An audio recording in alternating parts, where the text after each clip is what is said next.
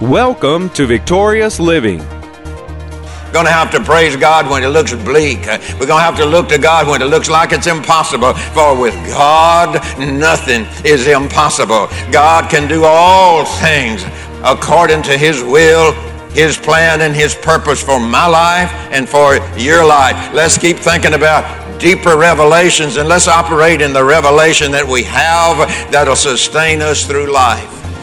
Hallelujah. Welcome to Victorious Living with Pastor Charles Cowan. Today, Pastor Cowan shares with us a message the importance of a submitted will.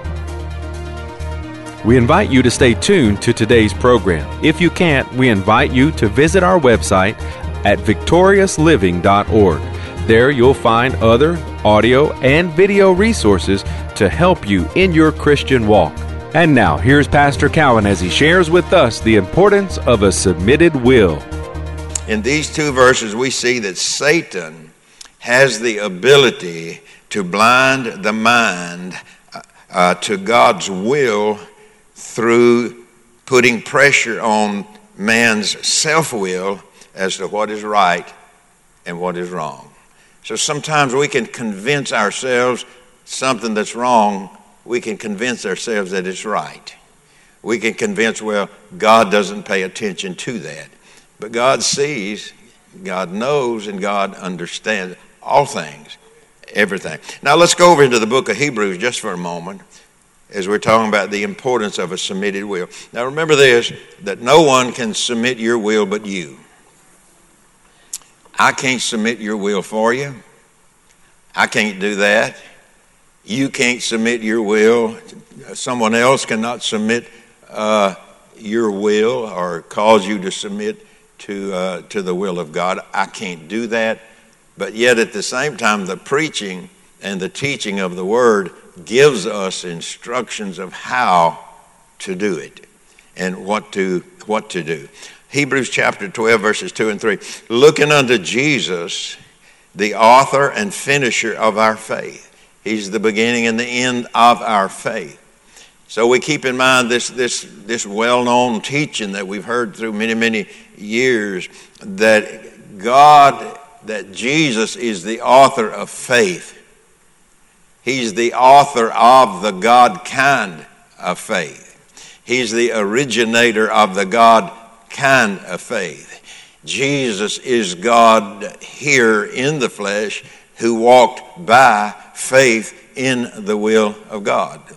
And so we understand that, that, that He is. Jesus is the author, He's the finisher of our faith. If Satan can distract me away from Jesus, you know, it's like I had a person here oh, two or three years ago, three or four years ago, telling me that, hey, do you not know that the Bible is 2,000 years old? And so it's a book that is outdated and needs to be brought up to date. And so that was the instruction uh, that, uh, or the comment that was made. No, it has been around a long time. In fact, uh, God used it to create the world. So it never grows old. It never has an era. It's still the same today because God is what? He's the what? Same yesterday, today, and forever. He changes not. I think sometimes we may try to change God, but God is in the business when we submit to Him to, to change us in the way. So Jesus is the author and He's the finisher of our faith. Now, what says, who for the joy that was set before Him? Now, He's looking at the cross. And he, he knows his journey here on earth. He knows the plan and the will of God here in the earth. He came to seek and save that which was lost. So he knows what's out in front of him. But look what, look what he said. Who for the joy that was set before him. Now, you take people today, sometimes, not everybody, uh, maybe not you or me or whomever. But one thing that we can do sometimes when we face situations and circumstances in life, we have a choice we can choose to rejoice in God and in the will of God, no matter what it looks like out here. So Jesus said, Who for the joy that was set before him. We've all read, you know, the severity of his punishment that he took in taking the sins of the world. We know the horribleness of the, of the beating and, the, and of the treatment and of the crucifixion, but it said, Who for the joy. God, our Jesus, he saw the end of the will of God that man be saved. He saw the end of the will of God that God bless you he saw the end of the will of God to protect you and to preserve you and to keep you in a place of safety from harm. He saw that, so he's willing to go and do what he did just for you. Just for you, had you in mind. What's the song? When he was on the cross. Anybody heard that song? When he was on the cross, I was on his mind. And you know what? God still got you on his mind. God's got the whole world on his mind. God hasn't forgotten you. You may feel like God has forgotten you. You may feel like that God doesn't hear you. You may feel like that God's a thousand miles away. You may have all kind of feelings and emotions uh, from the natural side, but God knows right where you're at. God knows right where you're at. It's like Paul and Silas in the Philippian jail. He knew where Paul and Silas was at. They had been beaten, and you know the story. They were mistreated, but guess what? God knew where they were at. So what did Paul and Silas choose to do? They chose in a moment that looked bad and was bad. They chose to look to the author and the finisher of their faith, to the God, hallelujah, that would deliver them out of all of the situation and circumstances they had to face, he, God knew where they were at and he delivered them out of the Philippian jail. He'll deliver you out of your jail. He'll deliver you out of your bondage. He'll deliver you out of, out of whatever situation you're going through if you just choose to choose, choose to choose his will for your life. And a lot of times that's just for the joy that's set before us. We're just going to have to praise God when it looks the darkest going to have to praise God when it looks bleak. Uh, we're going to have to look to God when it looks like it's impossible. For with God, nothing is impossible. God can do all things according to His will his plan and His purpose for my life and for your life. Let's keep thinking about deeper revelations and let's operate in the revelation that we have that'll sustain us through life. Hallelujah. And so, looking unto Jesus, the author and the finisher of our faith, who for the joy that was set before him endured the cross, despising the shame, and is set down at the right hand of the throne of God. For consider him. Now, watch this third verse. For consider him that endured such contradiction of sinners against himself, lest you be wearied lest you become weary, lest you faint, talking about all of us, lest you be wearied and faint in your mind. What's he saying? Letting go of the thoughts of God, the plan of God, the victory that God has purchased for us. Letting go, we become weary and let it go. And so, what do we do? We have then left our self will in control of our journey through life. He said, For consider him that endured such contradiction of sinners against himself, lest ye be wearied and faint in your mind. We'll touch on that a little bit later if we have time. So, what happens when a person faints in the natural? You ever fainted in the natural? That's three of you. Okay. How many have ever fainted? How many of you ashamed to say you fainted? How many of you just ain't going to say you ever fainted? We've all probably have, you know. How did you feel when you were fainting? Moment, momentarily, what you did, you begin to lose consciousness. You begin to lose your thought patterns, and you feel like you're going. You know, you don't know where, but well, you do. If you die, you're going to go to heaven but you just feel like you're leaving.